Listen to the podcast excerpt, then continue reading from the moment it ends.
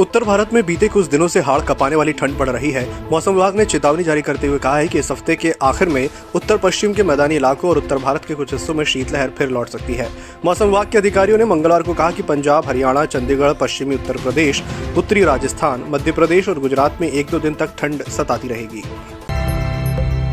स्वर कोकिला लता मंगेशकर कोरोना से संक्रमित होने के बाद इन दिनों मुंबई के ब्रिज कैंडी अस्पताल में आईसीयू में भर्ती हैं। उनकी भतीजी रत्ना शाह ने बताया कि उनकी कंडीशन अभी स्टेबल है और वे रिकवर कर रही हैं। उन्होंने ये भी कहा कि फ़िलहाल लता मंगेशकर को ऑक्सीजन सपोर्ट पर रखा गया है।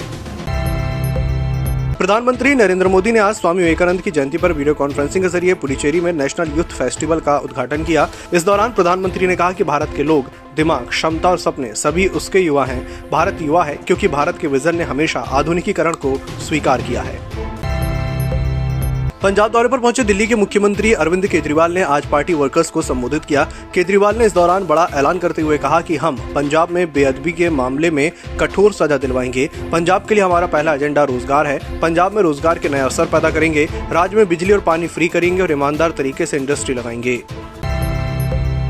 महाराष्ट्र स्टेट बोर्ड की दसवीं और बारहवीं की बोर्ड की परीक्षाएँ तय समय पर ही आयोजित की जाएँगी। स्टेट बोर्ड ने बुधवार को इसका ऐलान कर दिया। बढ़ते कोरोना के मामले के बावजूद बोर्ड ने तय किया है कि परीक्षाओं को स्थगित नहीं किया जाएगा।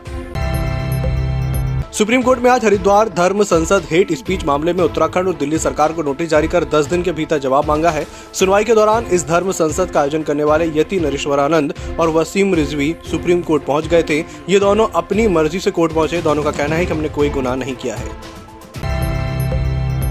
सूचना और प्रसारण मंत्रालय के ट्विटर अकाउंट से आज छेड़छाड़ किए जाने की खबर मिली है। मीडिया रिपोर्ट्स के अनुसार ट्विटर खाते से बीते कुछ समय से लगातार ग्रेट जॉब के ट्वीट हो रहे थे।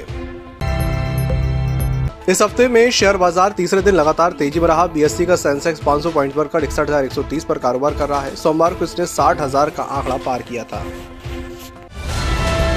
ईएमएस टीवी के यूट्यूब चैनल को सब्सक्राइब करें और बेल आइकन दबाएँ। साथ ही ईएमएस न्यूज़ ऐप डाउनलोड करें।